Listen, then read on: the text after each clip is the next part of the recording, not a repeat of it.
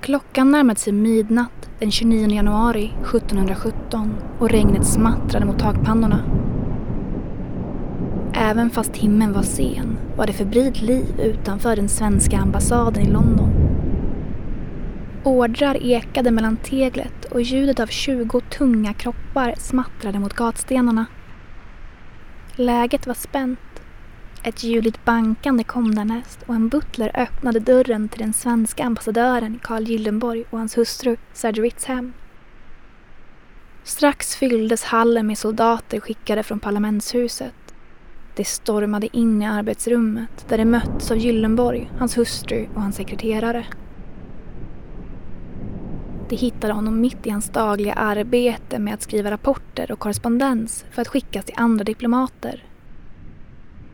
Lugnt räckte ledaren för soldaterna, majorgeneral George Wade, över arrestorden till den överraskade diplomaten och hans nervösa hustru. Orden är och var extraordinär och deklarerade arresten av ambassadör Gyllenborg och konfiskeringen av alla hans statliga papper. Detta var en fullständig skandal då Gyllenborgs papper ansågs tillhöra den svenska staten och därmed den svenska konungen. Även fast Gyllenborg varit överraskad av invasionen av hans hem bedrog rummet hans medvetenhet om parlamentets kännedom om hans affärer. En stor brasa brann skarpt och en doft av brända papper låg tungt i luften. Sakta försvann viktiga dokument i brasans glödande kol. I förargelse över invasionen krävde Gyllenborg sin diplomatiska immunitet och att en av hans kollegor skulle vara närvarande för vittnesmål. Generalen svarade att Gyllenborg var satt i husarrest utan några sociala privilegier.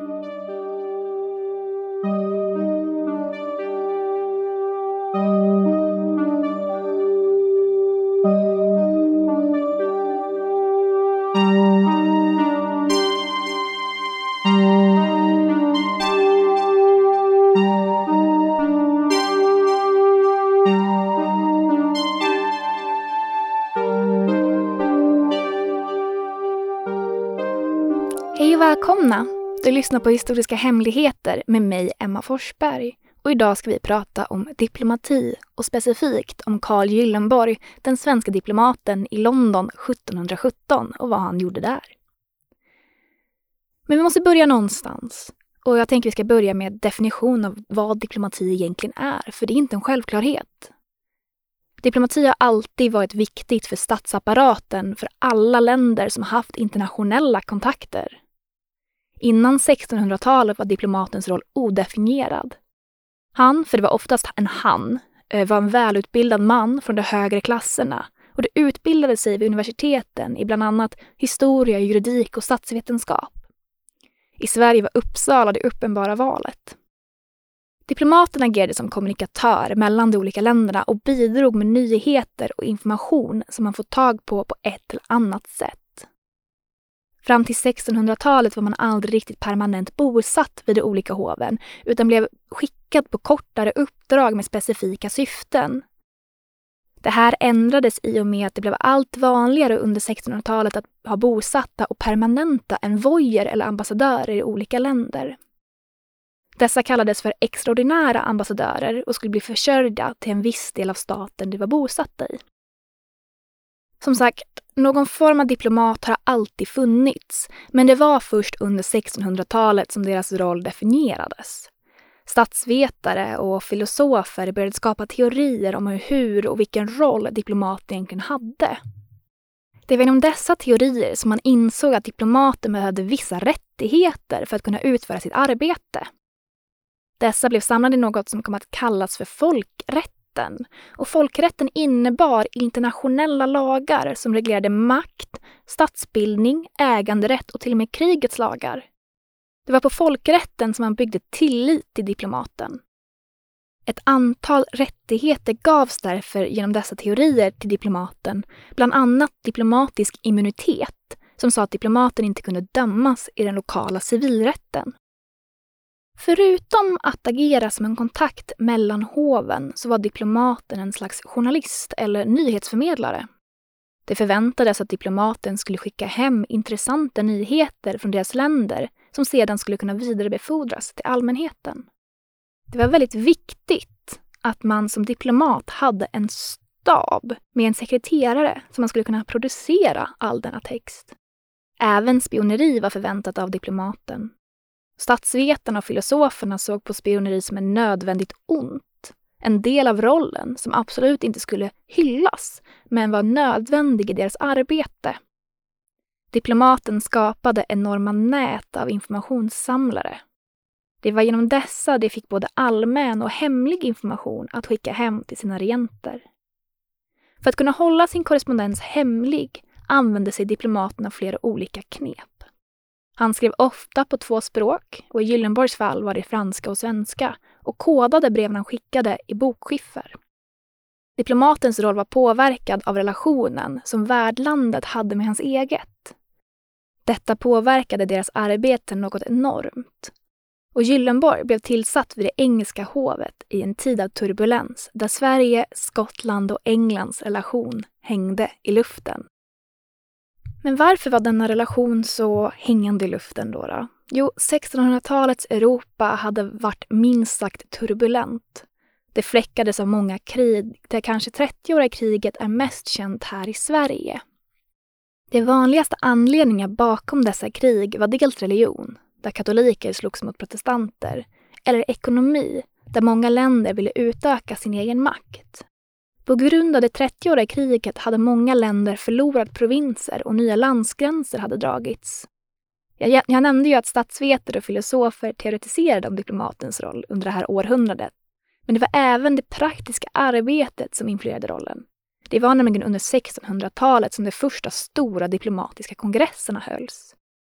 Dessa var till exempel den Westfaliska freden 1648 och eh, det var ett antal som följde fram till freden i Utrecht 1713. Man brukar nämligen säga att freden i Utrecht formerade hur vi ser på våra moderna diplomater idag och vad en diplomats roll egentligen är. Perioden som ledde fram till det tidiga 1700-talet var väldigt turbulent i Europa. Speciellt för Sverige. Genom ledandet av Gustav II Adolf, Kristina, Karl X, XI och XII så hade Sverige fått enorma landmassor. Det är denna tid som kallas stormaktstiden i Sveriges historia. En tid då hela Östersjön var omringad av svensk mark. Ett flertal provinser hade också tagits över av svenskt styre i Europa.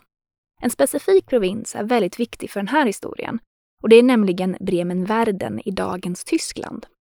Sveriges relation med de brittiska öarna hade som sagt varit väldigt god under lång tid. Och öarna förlitade sig, likt stora delar av Europa, på Sveriges export av trä och järn. Samtidigt försökte de balansera en relation med resten av de skandinaviska länderna, såsom Danmark, vilka hade intensiva krig med Sverige. Även relationen mellan Skottland och Sverige hade varit väldigt god under en längre tid. Enorma utbyten skedde i bland annat fiske och handel och många skottar hade migrerat till Sverige under 1600-talet på grund av en rad förföljelser. Varför kan man fråga sig kanske? Jo, samtidigt som Sverige hade sin stormaktstid så var läget på de brittiska öarna turbulent. Under 300 år hade en släkt kallad Stuart suttit på den skotska tronen. Och efter Elisabeth I's död hade också hennes släkting, Jakob VI, tagit över den engelska tronen. Därför hade de två kronorna blivit förenade 1603. 1600-talet skulle bli en väldigt turbulent århundrade för eh, Storbritannien och England. Efter att Jakob den första och sjätte dog så tog hans son Karl den första över. Hans regeringstid var inte särskilt populär och snart så startade Cromwell ett inbördeskrig i England. Snart hade man dock tröttnat på Cromwells puritanism där det var förbjudet med någon form av firande, så varken jul eller födelsedagar fick ta plats. Och två år senare återinrättar man Karl I's son Karl II på tronen. Detta var dock inte slutet på Englands problem under 1600-talet, utan det visade sig att Karl IIs son, Jakob II, hade konverterat till katolicism 1671. Man försökte aktivt utesluta honom från tronföljden, men det hela relaterade i en till revolution i samma århundrade. Den kom att kallas den ärorika revolutionen och den innebar att man bjöd in Wilhelm III av Oranien att ta över tronen tillsammans med hans hustru Maria, som var syster till Jakob II. Detta gjorde läget väldigt spänt och många ville fortfarande ha Stuart-släkten på tronen då de såg på den nästan som gudar efter att ha lett landet i 300 år. Detta ledde till revolter, speciellt i Skottland, vilket resulterade i förföljelser och den stora migrationen av skottar till Sverige.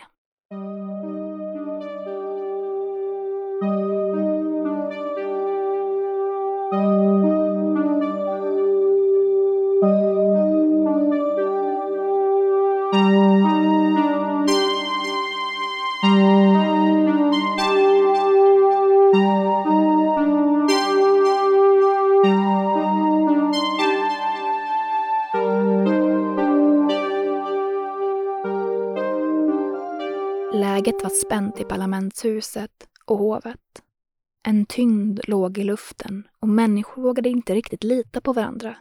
Kalabalik hade brutit ut bland diplomaterna och flera hade gjort försök att få tala med konungen som tyvärr var bortrest.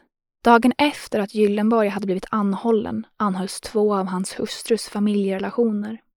På grund av parlamentets handlingar började rykten sprida sig över Europa med hjälp av diplomaterna Heinrich von Götz och Gyllenborgs bror, som på den tiden var hans sekreterare, blev arresterade i Nederländerna på den brittiske konungens initiativ. Stor oro härjade i de europeiska hoven och skvallerpressarna. Den brittiska staten på konungens begäran hade gått emot folkrätten, både när det kom till brevhemlighet och diplomatisk immunitet. Det viskades i hovets korridorer och man i parlamentshuset att man snabbt behövde försvara sig. James Stanhope, en högt uppsatt man i det brittiska parlamentet, skickade ut en deklaration till alla diplomater. I denna skrev han Den nämnda greven har genom sitt uppförande kränkt allmänhetens tilltro och har därmed gjort sig själv ovärdig beskyddet och privilegier på grund av sin karaktär, vilken han annars genom folkrätten skulle åtnjuta. Ett ostabilt lugn hade lagt sig över den diplomatiska kåren och det verkar som de flesta hade vänt Gyllenborg ryggen. Få gav ett svar på brevet och endast två av dessa finns bevarade.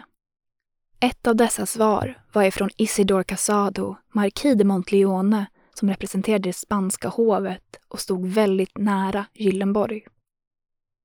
Han var förvargad över vad som hade utspelat sig och i hans brev så skrev han Jag fick igår kväll brevet vilken eders excellens gjorde mig äran att skriva i vilken du gjorde mig bekant med anledningen varför Hans Majestät satt greve Gyllenborg, den svenska konungens minister, under arrest och beslagtagit alla hans papper. Jag återger mina tack för att Eders excellens har berättat för mig konungens vilja i åtanke med arrestorden eftersom jag på grund av dessa kan vidarebefordra situationen till min egen konung. Jag måste dock vänta på hans svar för att kunna överlämna dessa till Eders excellens. Hur som haver så måste jag erkänna att allt detta är en enda stor olycka. Att det inte fanns någon annan ändamålsenligt sätt för att bevara freden och lugnet över Hans Majestäts konungens provinser, Europas hov och säkerheten av de nuvarande allianserna än att arrestera Gyllenborg, en publik minister och beslagta hans papper. Dessa papper, vilka är helig förvaringsplats för hans herres hemligheter. Hur dessa två faktan är övervägda i detta fall så verkar det skada folkrätten.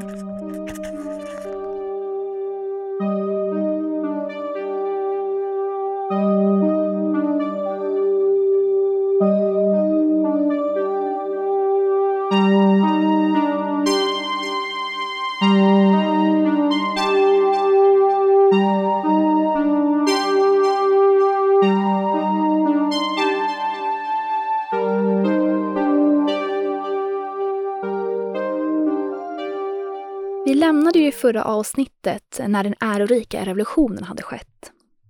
Ett krav som hade satts på Wilhelm och Maria var att de skulle skriva under något som kom att kallas Bill of Rights.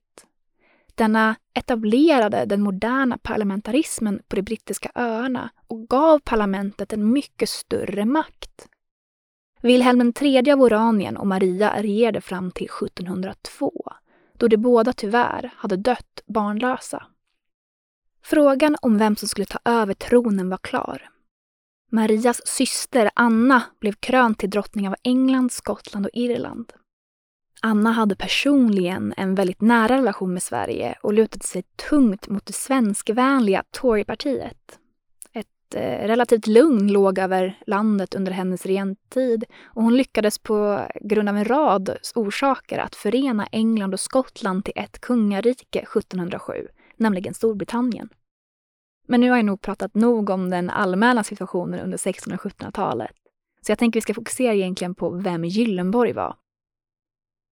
Carl Gyllenborg föddes 1679 och skickades just till det förut nämnda Uppsala universitet för att utbildas tillsammans med sina tre bröder.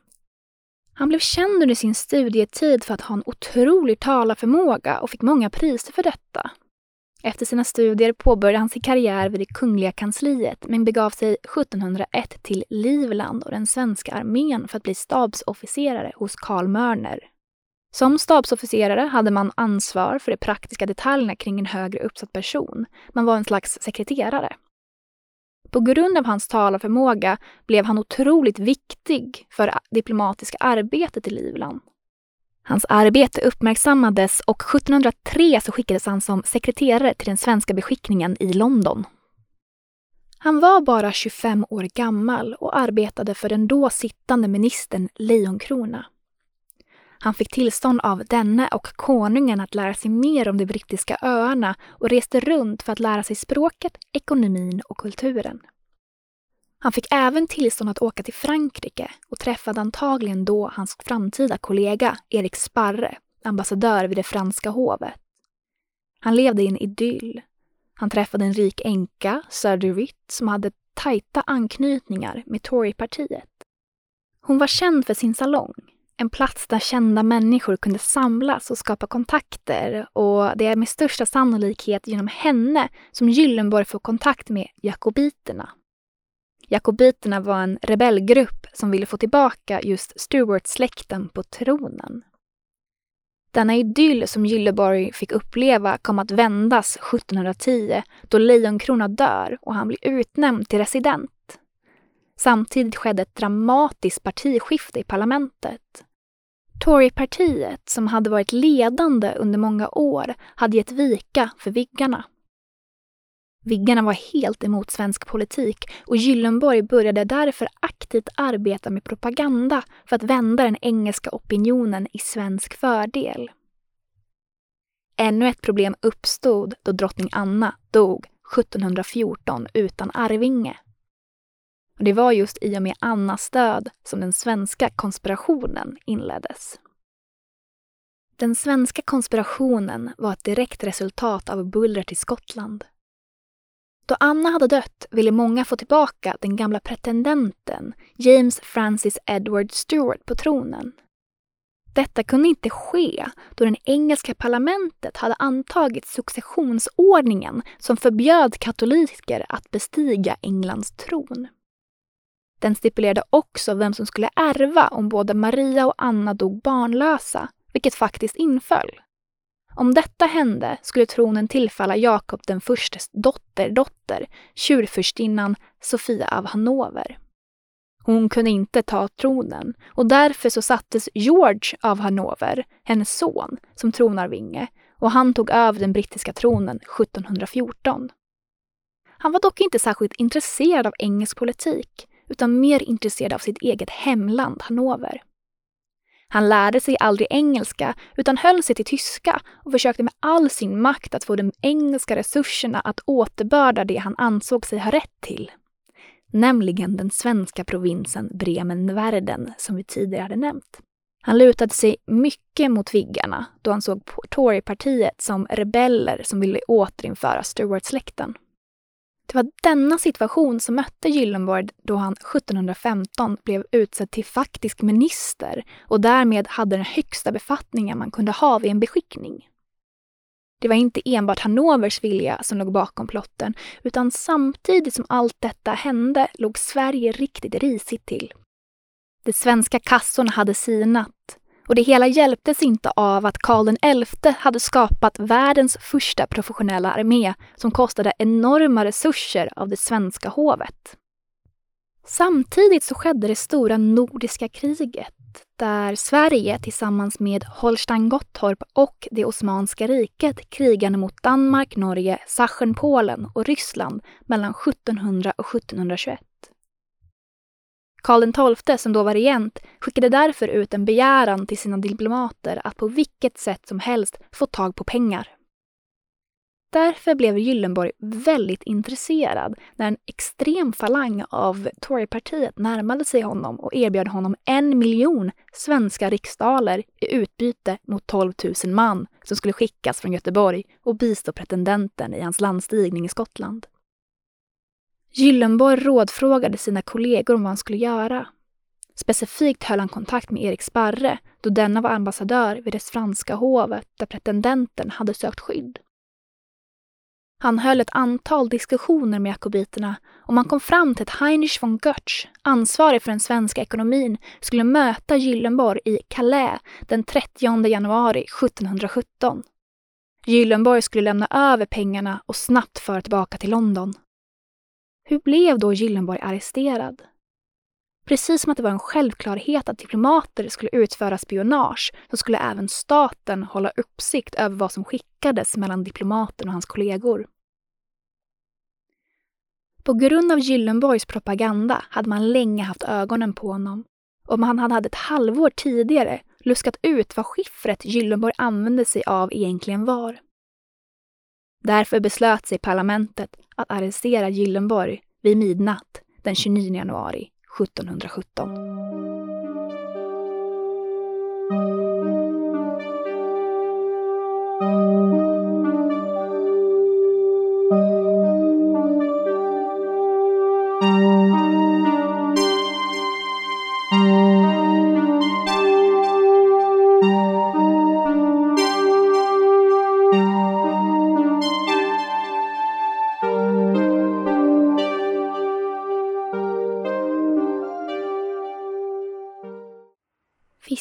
Fiskmåsarna skrattade över Plymouths hamn. Vinden rev genom staden och förde båtar, stora som små, ut på det öppna och farliga havet. Över Plymouth vakar en massiv medeltida borg, vilken har varit stadens beskydd ända sedan 1377. På Gyllenborgs tid så var de fyra stenväggarna och fyra tornen otroligt mäktiga och höll uppsikt över hamnen alla hot utifrån. Men det bevakade även hot inifrån då det fungerade som ett högriskfängelse för medborgare av högsta klass. Det var hit som Gyllenborg och hans familj flyttades i väntan på rättskipning. Det fanns en otrolig osäkerhet över vad som skulle hända. Den brittiska staten hade insett att det inte likväl kunde starta krig med Sverige eller avrätta Gyllenborg för högförräderi. Detta skulle bara skapa ännu mer instabilitet i deras relationer med resten av Europa och därmed så skickades Gyllenborg till Plymouthsborg. Hans tid i Plymouth var inte särskilt händelserik. Han bodde i lyx och blev behandlad väl även om hans frihet var honom ifråntagen.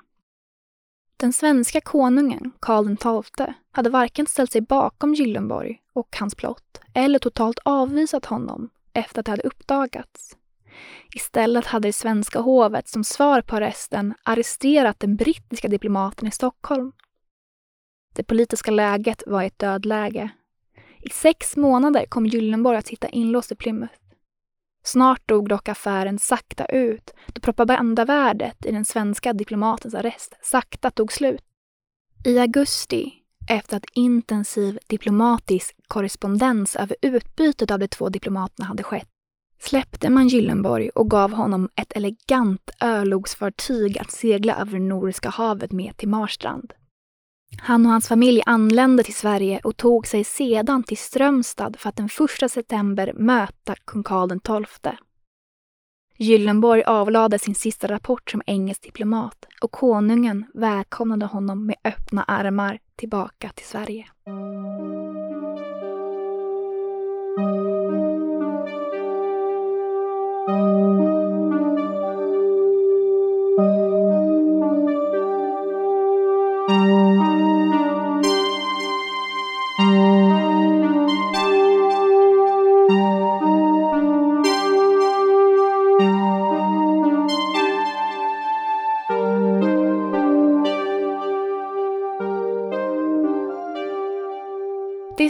Så som den svenska plotten slutar.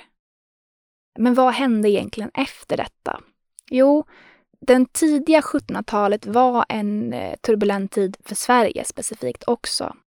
Karl XII dödas bara ett år efter att eh, Gyllenborg kommer hem och frihetstidens intåg med Ulrika Eleonora sker. Hon efterträds av Fredrik den första. Fredrik den första är väldigt makthungrig och vill ha tillbaka den suveränitet som Ulrika Eleonora hade avsagt sig. Och även om Gyllenborg hade avsmak för Storbritannien efter sin tid där så hade han fått många idéer från parlamentarismen om hur ett land skulle styras. Direkt efter att han kom tillbaka till Sverige så fortsatte han sina diplomatiska äventyr. Men snart så slutade han inom detta för att Sverige och England skapade en pakt för att hålla motstånd mot Ryssland och han blev totalt förbisedd trots sin egen expertis. Eh, detta skapade en stor aversion av Gyllenborg mot Fredrik den förstes politik. Frihetstiden innebar ju verkligen att eh, konungen inte längre hade suveränitet utan man litade sig tungt på de olika stånden. Gyllenborg, som var påverkad av sin tid i engelsk parlamentarism, blev en huvudman för ett av de nyskapade partierna, Hattarna. Och på grund av hans intelligens och kunskap om propaganda så var han verkligen en av den nya tidens politiker. Han blev även Arvid Horns, en av våra mest kända politiker från den här tidens outtröttliga motståndare. Horn är vår mest kända politiker från det tidiga 1700-talet och han agerade väldigt länge som landets verkliga regent. Gyllenborg lyckades dock tillsammans med Hattpartiet att krossa Mösspartiet och Horn 1739 och blev därefter kanslipresident, den tidens variation av statsminister. Även fast Gyllenborgs karriär startade i skandal så kom han att lägga grunden till vår svenska moderna partipolitik.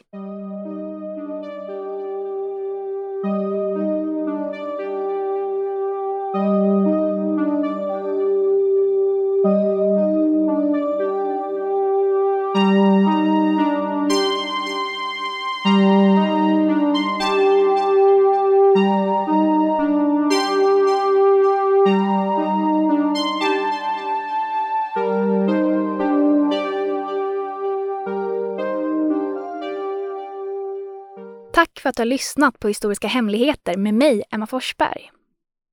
Vill du ha mer information om dagens avsnitt så får du jättegärna besöka Instagram-profilen Historiska hemligheter eller vår hemsida emmaforsberg.com. Tack för mig och jag hoppas att ni lyssnar på nästa avsnitt.